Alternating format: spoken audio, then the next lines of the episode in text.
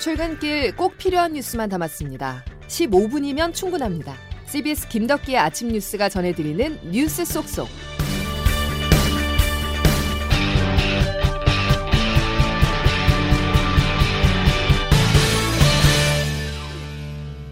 여러분 안녕하십니까? 8월 31일 김덕기 아침 뉴스입니다.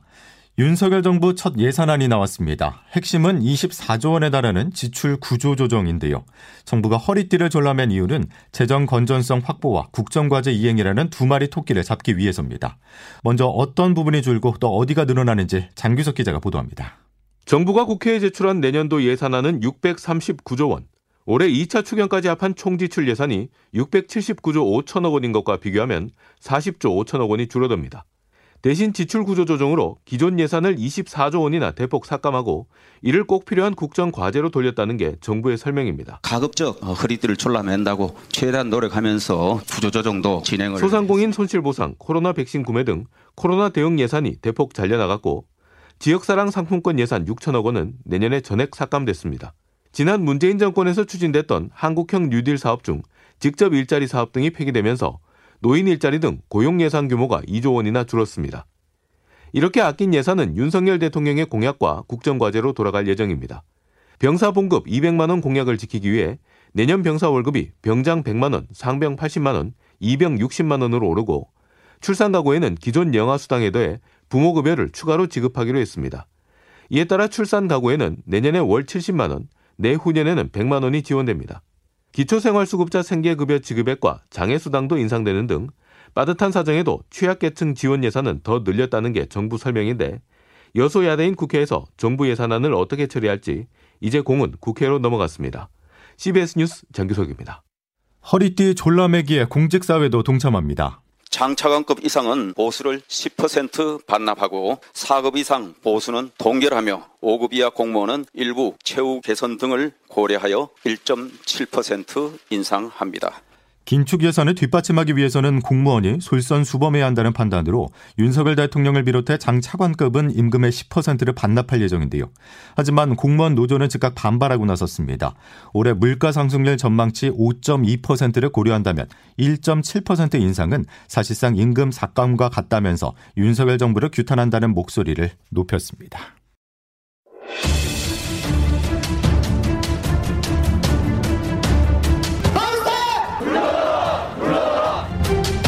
70조짜리가 무슨 1조 7천억 원에 넘어가? 말이 안 되지. 근데 그렇게 넘어간 근거가 팩스 다섯 장. BIS 비율 조작한 서류. 우리 후보자만 다른 아, 의견을 그, 제시했다는 그, 그, 게 론스타 측의 지금 대답변서에 나온 내용입니다. 그, 거는 론스타가 틀린 그 겁니다. 그 말을 그 말을 했다는 걸 시인을 하셨지 않습니까? 아닙니다. 틀린 겁니다. 공직자로서 매우 부적절한 발언이고 그렇지 않습니다. 미국계 사모펀드 론스타가 한국 정부를 상대로 제기한 6조 원대 투자자 국가 간 소송 결론이 오늘 나옵니다. 결과에 따라서 큰 파장이 불가피한데요. 정부가 승소한다면 10년을 끌어온 지루한 공방이 마무리되지만 패소한다면 수조 원을 혈세로 물어줘야 합니다. 먼저 이번 소송의 쟁점을 박초롱 기자가 정리했습니다. 외환은행 매각 과정의 먹튀, 헐값 논란이 거셌던 론스타. 지난 2003년 외환은행을 약 2조 1천억 원에 사들여 2012년 하나금융지주의 매각 때까지 매각 대금과 배당 수익 등으로 약 4조 7천억 원을 벌었습니다. 이런 론스타가 2012년 외환은행 매각 과정에서 우리 정부의 매각 승인 지연 때문에 손해를 받고 부당하게 세금을 냈다며 국제중재기관에 약 6조 원의 배상을 청구하는 투자자 국가 간 소송을 제기했습니다. 소송의 핵심 쟁점은 매각 당시 한국 정부의 개입 여부입니다. 론스타 측은 금융위원회가 법정 심사 기한인 60일 이내에 승인 여부를 처리하지 않았다고 주장하고 있습니다. 정부는 이에 대해 HSBC와 론스타의 협상 당시 론스타가 외환카드 주가 조작 사건 등으로 형사재판을 받고 있어 일정을 연기한 것 뿐이란 입장입니다. 만약 판정에서 정부가 패소하면 세금으로 막대한 배상금을 지급해야 할 수 있어 타격이 불가피합니다.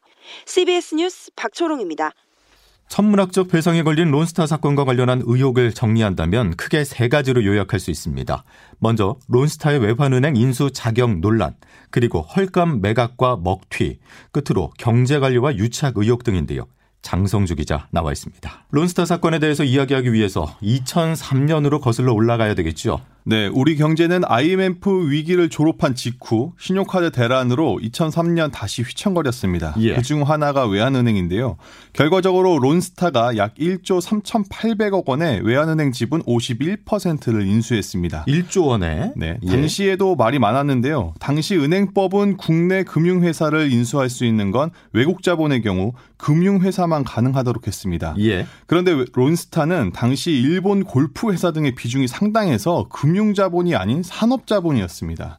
여기서 핵심 논란이 나옵니다. 예. 금융당국이 부실은행은 금융회사가 아니더라도 인수할 수 있다. 이런 시행령을 근거로 론스타의 외환은행 인수를 승인한 겁니다. 예. 부실은행이라는 건 BIS 국제결제은행 기준에 자기자본 비율이 8% 미만을 뜻하는데요. 외환은행의 BIS 비율은 내부 이사회가 10%라고 보고했지만 금융감독원의 6.16%로 보고하면서 조작 의혹이 불거졌습니다. 예. 2006년 검찰이 이 사건을 수사해서 론스타가 한국 정부 관계자를 매수해 헐값에 샀다고 결론을 내렸습니다. 당시 수사팀에 윤석열 대통령, 한동훈 법무장관, 이복현 금융감독원장이 있었지만 법원은 1심, 2심, 3심 모두 무죄를 선고했습니다. 예. 론스타가 문제를 제기한 거는 2007년 HSBC에 외환은행을 팔 수 있었는데 한국 정부가 매각 승인을 검토하는 사이에 글로벌 금융 위기가 발생했고요. 결국 HSBC가 인수를 포기하면서 자신들이 손해를 봤다 이렇게 주장하고 있잖아요. 네, 맞습니다. 론스타는 배당금과 2012년 하나금융그룹의 외환은행을 매각하면서 모두 4조 7천억 원을 벌었습니다. 예. 약 3조 3천억 원의 차익을 남긴 건데 그러고도 ISD 투자자 국가 국제 분쟁의 문제를 제기하면서 약 6조 원의 손해배상금을 청구했습니다. 그러니까 외환은행을 더 비싸게 팔 수 있었는데 한국 정부 때문에 손해를 봤다 이런 주장인데요. 예. 여기에다가 한국과 벨기에가 체결한 협정에 따라서 론스타가 면세 혜택을 받아야 하는데 한국 정부가 론스타의 벨기에 법인이 페이퍼 컴퍼니다 이렇게 판단해서 8,500억 원의 세금을 부과한 것도 부당하다 이렇게 주장하고 있습니다. 예. 특히 국민 세금과 관련이 있기 때문에 소송 결과가 중요하잖아요. 네, 지금 소송과 관련해서 정부가 쓴 세금만 500억 원이 넘습니다. 만약 우리 정부가 패소하면서 론스타가 청구한 6조 원을 모두 배상해야 된다면 문제는 심각해지는데요. 론스타가 이 손해액을 산정한 기준이 2013년이기 때문에 이후 약 10년이 흐르면서 어, 이자까지 더해져 배상금이 약 10조 원에 달할 것이다. 이런 전망이 어. 있습니다. 하지만 현재 전문가들은 우리가 질 경우 배상금이 약 1조 원 안팎일 것이다 이렇게 보고 있습니다. 예. 2020년 론스타가 우리 정부에 제안했던 합의금 9,700억 원과 비슷할 것이다 이런 예상인데요. 윤석열 정부가 병사 월급 인상을 위해서 내년도 예산에 편성한 금액이 이 1조 원입니다. 어. 자, 만약 좋지 않은 결과가 나온다면 정치적 파장이 거세일 것 같은데 어떻습니까? 네, 윤석열 정부의 핵심 인사들이 이 론스타 사건 곳곳에 등장하기 때문에 정치적 책임론 빌가 피할 것으로 보이는데요. 먼저 한덕수 국무총리는 론스타가 외환은행을 인수할 때 법률 대리인인 김앤장의 고문이었습니다. 또 현재 우리나라 경제 수장이죠. 추경호 부총리 겸 기획재정부 장관은 론스타가 외환은행을 인수할 때 지금의 기재부인 재정경제부 은행제도 과장이었고 론스타가 매각할 때는 금융위원회 부위원, 부원장이었습니다. 예. 이 밖에 이창용 한국은행 총재는 론스타가 산업자본이란 의혹이 나왔던 2008년 금융위 부원장이었습니다. 하지만 윤석열 정부 핵심 인사들에 대한 법적 책임 가능성은 거의 없습니다. 한동훈 법무부 장관이 최근 국회에서 이미 공소시효가 끝났다라고 못 박았습니다. 예, 알겠습니다. 10년간 이어진 국제 분쟁 어떤 식으로 결론이 날지 지켜보겠습니다. 여기까지 장성주 기자였습니다. 자, 상황이 꼬여만 가는 국민의힘이 새 비상대책위원회 체제를 꾸리기로 재차 의견을 모았습니다. 당내 의원들 사이에서 사퇴 요구가 제기된 권성동 원내대표의 거취 문제도 선수습 후 거취 표명으로 굳어지는 분위기인데요. 종합해보면 국민의힘은 돌고 돌아서 다시 권성동 체제로 간다는 겁니다. 보도에 조태인 기자입니다. 국민의힘은 어제 오전에 이어 오후까지 6시간 동안의 마라톤 의원총회를 열고 새 비대위 출범을 위한 당헌 당규 개정을 추인했습니다.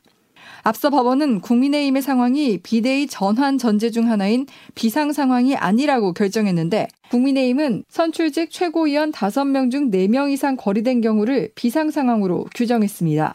또다시 새 비대위 전환에 제동을 걸 만한 소지를 철저히 차단하겠다는 취지입니다. 권성동 원내대표입니다. 당원 당규 개정을 통한 새로운 비대위 출범 말고 어떤 대안이 있습니까? 의총에서는 권 원내대표에 대한 사퇴 요구도 이어졌지만 결국 비대위 출범 후 스스로 거취를 표명하는 것으로 결론났습니다. 하지만 여전히 권 원내대표의 즉각 사퇴를 요구하는 당내 목소리도 큰 상황. 사선의 윤상현 의원입니다. 새로운 비대위를 구성한다는 것은 편법이고 탈법이고 꼼수고 민심에 역행하는 것이다. 안철수 의원도 다시 가처분이 인용된다면 수습하기 더 어려워진다고 우려를 나타냈습니다. 여기에 이준석 전 대표가 법원에 추가로 낸 비대위 효력정지 가처분 신청 신문기일이 다음 달 14일로 예정돼 있는 만큼 여당의 극심한 혼란은 당분간 계속될 것으로 보입니다.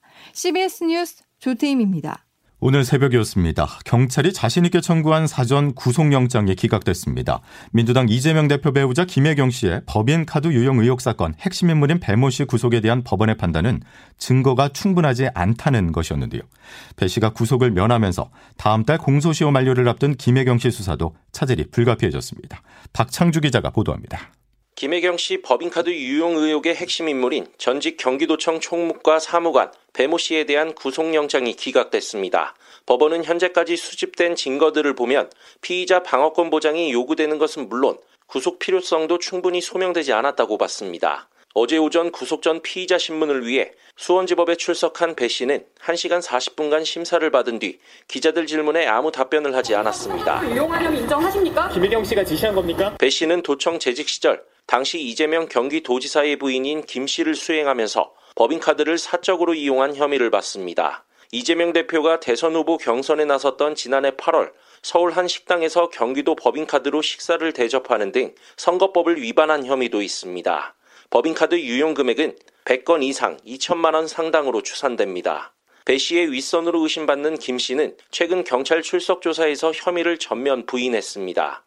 공소시효가 다음 달 9일까지인 선거법 사건인 만큼 경찰은 기소 일정 등을 감안해 조만간 검찰 송치 여부를 결정할 계획입니다. CBS 뉴스 박창주입니다. 코로나 백신 말고 어제는 컴퓨터 백신이 말썽이었습니다. 국내에서 1,600만 명이 사용하는 무료 백신 프로그램 알약이 오류를 일으켜 이용자들의 컴퓨터가 먹통이 되는 피해가 잇따랐습니다. 보도에 양승진 기자입니다. 어제 오전부터 무료 백신 프로그램 알약에서 랜섬웨어에 감염됐다는 알림 메시지가 뜨면서 멀쩡한 컴퓨터가 먹통이 되는 사태가 잇따랐습니다. 보안업체 이스트 시큐리티가 내놓은 알약은 이용자가 1,600만 명인 국내 대표 백신 프로그램입니다. 이스트 시큐리티는 불편을 끼친 데 대한 사과와 함께 사고 발생 7시간 만에 복구 프로그램을 배포했습니다. 이스트 시큐리티는 기업용 유료 버전이 아닌 개인용 무료 버전인 알약에서만 오류가 발생했으며 사용자 컴퓨터에는 전혀 손상을 끼치지 않는다고 설명했습니다. 운영회사 측에 따르면 이번 오류는 오전 11시 30분 공개용 알약 프로그램을 업데이트하면서 불거졌습니다. 최신 알약이 컴퓨터 작동 프로그램인 윈도우의 핵심 파일을 악성 파일로 잘못 인식해 백신 프로그램을 통해 랜섬웨어 신고를 한 이용자들의 컴퓨터가 먹통이 되고 재부팅도 되지 않는 오류가 발생했다는 겁니다. 보안 업계에선 알약이 개인용 소프트웨어로 비영리 목적으로 무료로 배포됐기 때문에 피해 보상 가능성을 낮게 보고 있습니다. CBS 뉴스 양승일입니다. 이제 기상청 연결해 날씨 알아보겠습니다. 김수진 기상 리포터. 네, 기상청입니다. 예, 태풍의 경로가 혹시 나왔습니까? 네, 추석을 앞두고 태풍이 북상하고 있어서 걱정이 크실 것 같은데요. 현재 제11호 태풍 힌남노는 태풍 최고 등급인 초강력 태풍으로 발달을 해서 지금 일본 오키나와 남동쪽 먼 해상에서 계속 서진하고 있습니다. 하지만 이번 주 토요일에 북쪽으로 방향을 틀면서 점차 제주와 일본 큐슈 부근을 향해 북상할 가능성이 높은데요. 이 태풍의 진로가 아직까지 매우 유동적인 만큼 이후로 발표되는 태풍 정보를 꼭 참고하셔야겠습니다. 그 밖에는 현재 경북 북동 산지와 울진, 강원 중남부 산지 태백 삼척에 호우주의보가 발효 중인 가운데 동쪽 지역을 중심으로 좀 더 굵은 빗줄기가 이어지고 있는데요. 오늘 충남과 호남은 아침까지, 강원 내륙과 충북, 제주는 오전, 강원 동해안과 산지 영남 내륙은 오후, 또 영남 해안은 밤까지 비가 이어지겠고 오늘 오후에 서울과 경기 북부, 강원 북부 내륙으로는 5mm 안팎의 소나기가 내리는 곳도 있겠습니다. 낮 최고 기온은 오늘 서울, 광주 27도, 춘천, 대전 26도, 대구 25도의 분포로 여전히 예년 이맘때보다 선선한 날씨 를 보이겠습니다. 지금까지 날씨였습니다. 자, 들으신 것처럼 오늘도 선선한 하루 보내시길 바라면서요. 수요일 김덕기 아침 뉴스는 여기까지입니다. 내일도 필요한 뉴스들로만 꽉 채워드리겠습니다. 고맙습니다.